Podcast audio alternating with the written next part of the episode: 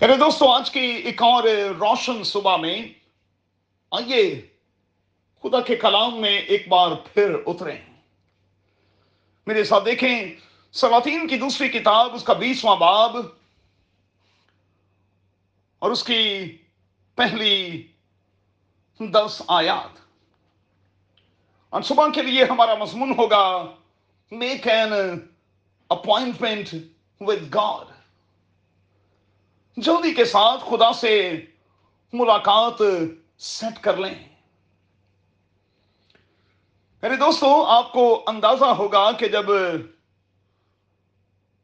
ہم بیمار ہوتے ہیں تو ہماری پہلی کوشش یہی ہوتی ہے کہ ہم کسی اچھے ڈاکٹر تک پہنچیں۔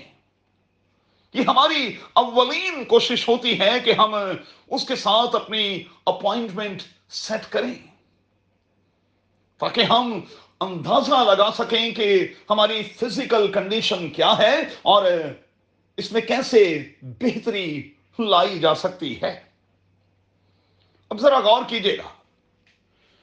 سواتین کی دوسری کتاب کے بیسویں باب میں یہ سایہ نبی ہسکیا بادشاہ کے پاس میسج لے کر آتا ہے۔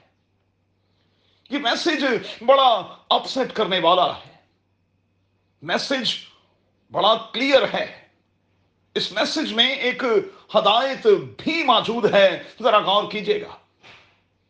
اس میسج کو سن کر ہسکیا زار زار روتا ہے اور یہی رونا کام کر جاتا ہے۔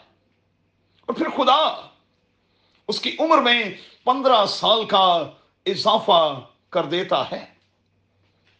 یعنی دوستوں موجودہ وقت اور تکلیف کے ہوتے ہوئے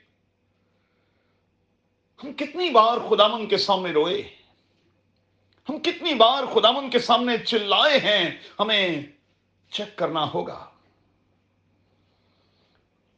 موجودہ وقت اور تکلیف کے ہوتے ہوئے، میرے دوستو، وقت کا پتہ نہیں۔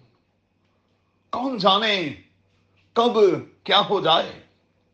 اس سے پہلے کہ ابرانیوں نام باپ کی ستائیسویں آیت کے مطابق موت ہمیں اپنی آغوش میں لے لے۔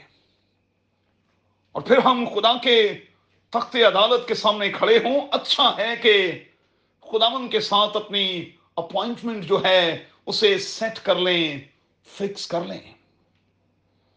خود کو خداون یسو المسیح کی لیب میں لے آئیں، چیک کریں کہ میں اور آپ ایمان پر ہیں بھی کہ نہیں۔ چیک کریں کہ ہم اس کے ساتھ ریلیشن میں کس لیول پر ہیں۔ چیک کریں کہ ایمان کے ساتھ عمل کا کتنا عمل دخل ہے۔ ہو سکے تو لکا کی انجیل کے سولہ میں باپ کو ضرور ذہن میں رکھیں۔ امیر آدمی اور غریب لازر کی کہانی کو ذرا اپنی نظروں کے سامنے لائیں۔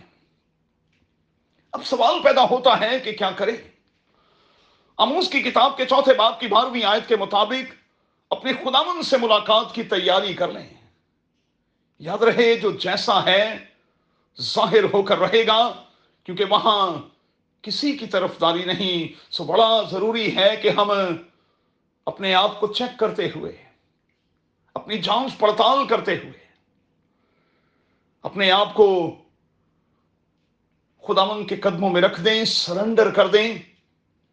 اور ہو سکے تو پہلا کرنتھیوں تیسرے باپ کی دسویں تا پندرہویں آیات پر ضرور غور کریں۔ قادر خدا، آپ کو بڑی برکت دے اور آپ خداون کے ساتھ ہمیشہ وقت گزارتے رہیں۔ اس کے ساتھ ملاقات کا وقت فکس کرتے رہیں۔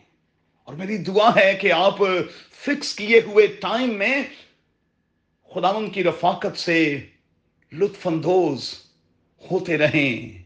آمین۔